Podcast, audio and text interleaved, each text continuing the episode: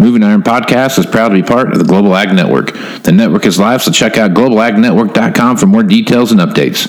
Now on to the show. Moving iron in the 21st century. Hardworking people working hard for you and me. Moving iron time and time again.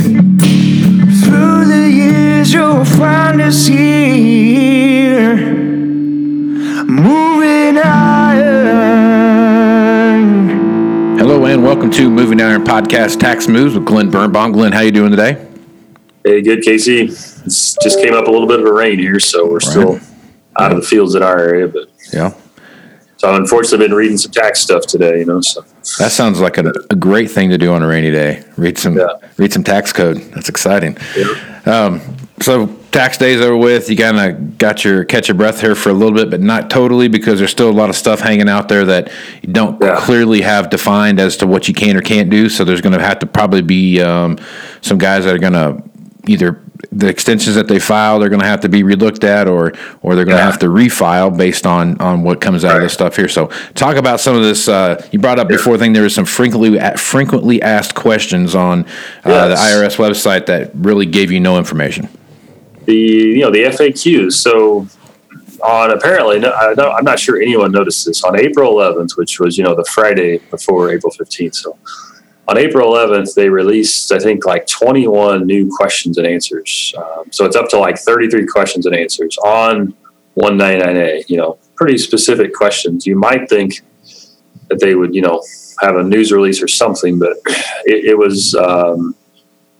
guess it would have been last Saturday. So it was like over a week that I'm not sure anyone noticed that this, you know, they, they had all these new guidance. And then people started looking at a few of the questions and answers. And in particular, the last one, question 33, it's causing some concern um, for pretty much any sort of S Corp um, business owner that we have that also is covered under health insurance, you know, by their, by their business, which would probably be most of them. Now, you know, we don't we don't see that the answer is correct, and it's a little vague. They say generally speaking, but they almost make it seem like the health insurance that the business would pay on behalf of the um, the owner employee.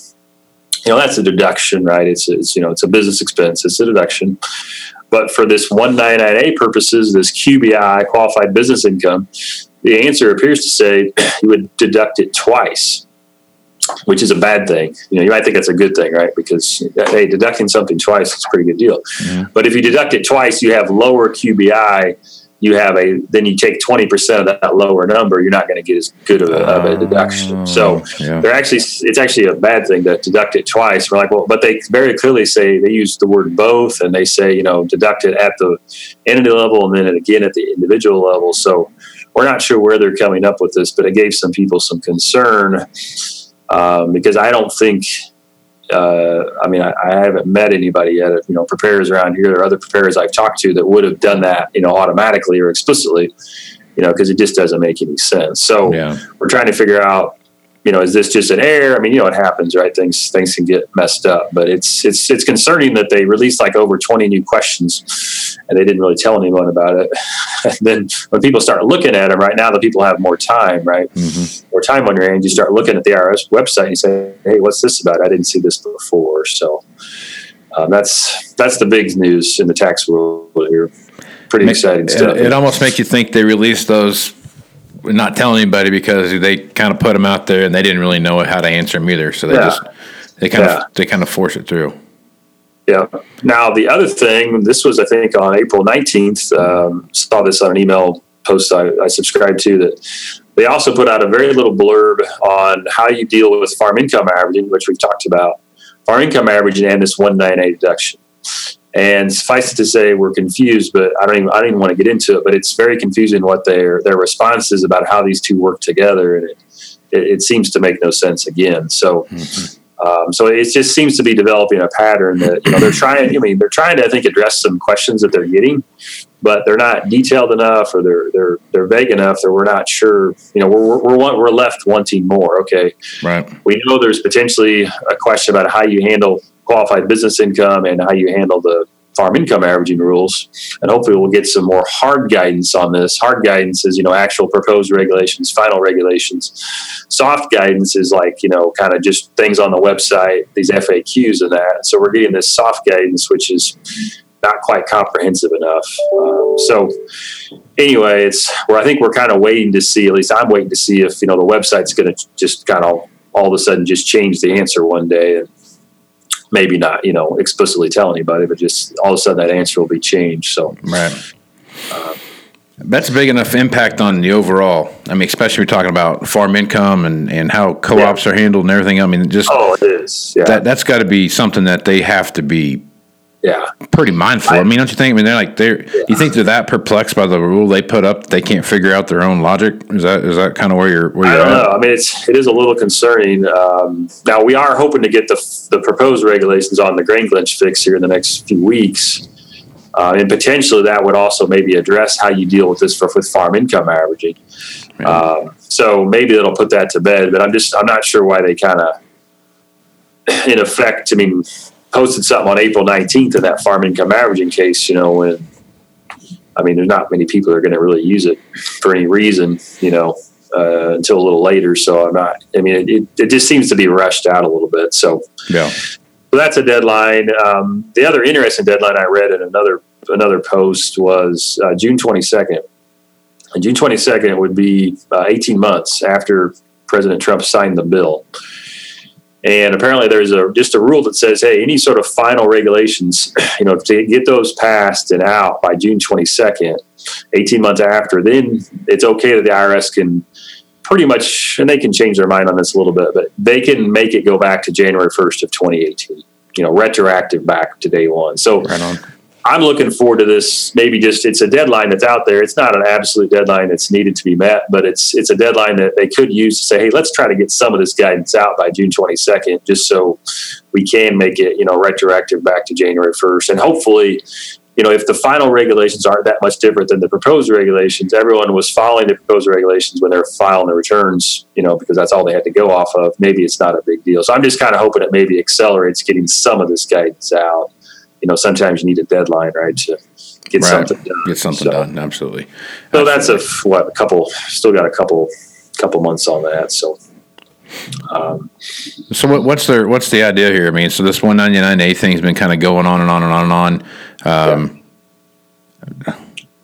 I, I, guess was is it that complex that they can't come up with a a suitable remedy to, to what they created, or is it is it bigger than that? I mean, what, I mean, I guess well, I'm, I'm, confused why talking, it takes so long to get. Yeah, are you talking the the grain glitch fix in particular? The grain glitch fix, I assume. Right. Yeah. Right. Yeah. yeah.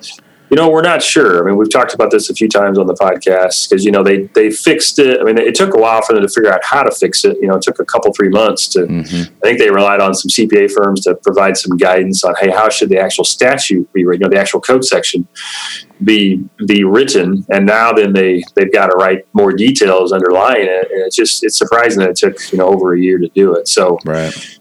Um, but maybe maybe one of these things is they're trying to deal with how you deal with farm income averaging or something. So it, it's a little concerning, but hopefully it's just that you know, despite how significant this is for ag, it's a pretty narrow set of taxpayers, right? Right. Yep. In a general, they had to, they would rather deal with the normal 199A, right, that affects many more taxpayers and get they got proposed regs out and final regs out by like the end of January. So that was, you know, pretty good. So that when we were doing the tax returns, we pretty much knew what the rules were. So they, they kind of put that one on the back burner. Yeah. Uh, but who knows? It just gives you a little concern. Okay, one thing that I, I had I was curious about that I wanted to bring back up, uh, just had been on my mind here for the last couple times, and I just now remember to bring it on here. But so I'm kind of putting you on the spot, Glen. So get ready. Um, All right. If the uh, we're talking about the floor plan interest thing, and yep. if it, there was a tractor trailer involved, and if the tractor part uh, you could floor plan, but there's a different set of regulations and rules for the for the, the for the trailer part of it. Um, yep. Is anything come from that? Anything that anything changed there where they kind of narrowed yeah, that out? Nothing yet. That's the 163J rules. They had the public hearing in February. A lot of people, you know, wrote in or even testified to that effect, and that's hopefully one of the final regulations that would be out by June 22nd, is what I'm mm, hoping. Okay. Because that's a big one. And, and yeah. it probably will be pared back. I mean, what we're hearing is right on the proposed regulations. You know, they make them a little more IRS friendly. You know, then the final regulations, they, they take comments and they're going to back off on a few things, and so that's what we're hoping. So there there were definitely several returns extended. Manufacturers, we talked about. There's an issue with depreciation. Maybe you don't actually get to add back depreciation back to determine EBITDA to determine your interest limit. So um, yeah, we're hoping that we get some guidance on the final regs by the summer. Mm-hmm. But so the answer is really no, nothing new on that. And likely, if it was an issue, you, know, you may have extended your return to uh, just to give you more time to, yeah. to, to wait on the guidance. So, so what happens with all this here? You you made your your estimated payment on uh, April fifteenth. Yeah and yep. you finalize your your extension and you do everything and all those rules and regulations come back out and, and you end up owing more than than what your estimated yep. amount was right yep there's going to be interest charged of that and normal interest sure. rate is about what was it half percent a month and six percent penalty or something like that yeah yep. so how's that work is that you just sorry yeah, about it took us forever to get that out they they could it's pretty rare they could try to say well we'll give you a pass you know if you were I'm not aware if that's happened too recently, but I suppose it's possible they could grant relief, you know, for manufacturers or certain taxpayers mm-hmm. regarding that. But I guess, you know, what the IRS might say is, hey, you should have just paid in the kind of worst case scenario, right? Assuming, you know, you couldn't deduct any of that interest and then, or, you know, whatever the rule might be and, you know, deal with the consequences later. Because, um, you know, if you paid in too much, then you, you just apply that overpayment right to your quarterly estimates. I mean, that, yeah. they could say that, but but yeah, maybe they'll grant relief. It could, it, it's a possibility. Uh, Government, so. IRS. Don't get me so. started. Don't get me started, Glen. yep. All right, buddy.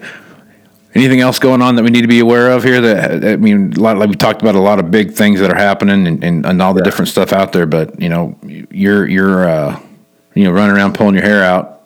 Kind of time is over, and now you're just kind of doing the yeah. uh, looking, kind of picking up right. the scraps. So Anything trying else? to get caught back up. Yeah, yeah. And again, hopefully we'll get some. If we get a little more clarity on a few of these things, then we can really you know turn our attention to some tax planning, right? Because right now, if we don't really know what the rules are, it's kind of hard to do much planning. So right.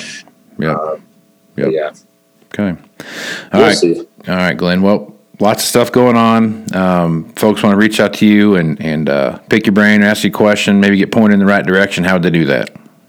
Yeah, it's best to call our office here in Heinold Banwart. The phone number is 309- 694 4251. Or you can always follow me on Twitter at Glen Birnbaum is my handle. Right on. All right, make sure you guys reach out to him too and, and check that out on, on his uh, Twitter handle. There's a lot of good stuff going on back there, and when this one hits, I'm sure there'll be all kinds of chatter about all the all the different stuff going on, and everybody chiming in on that. So, I also want to remind everyone to go to globalagnetwork.com, and if you create an account there, you can go through all the content that's there, all the different. Uh, podcast content that's there, and you can pick the ones that you really want to listen to, and those will show up in your inbox. So check that out as a new feature, and and uh, you'll be alerted to when those uh, new uh, new episodes hit. So, Glen, thanks for being on. We'll talk to you next week, buddy. All right. Thanks, Casey.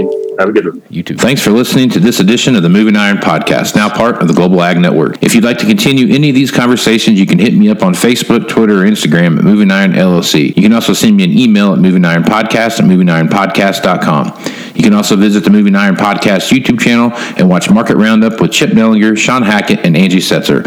Also, Tax News with Glen Birnbaum please visit movingironllc.com. Here you can find information, details, and updates for the 2019 Moving Iron Summit in Nashville, Tennessee. If you'd like to support the podcast, you can leave a review and subscribe at iTunes, Google Play, Stitcher Radio, TuneIn Radio, SoundCloud, and globalagnetwork.com. So until next time, let's go move some iron. This is Casey Seymour.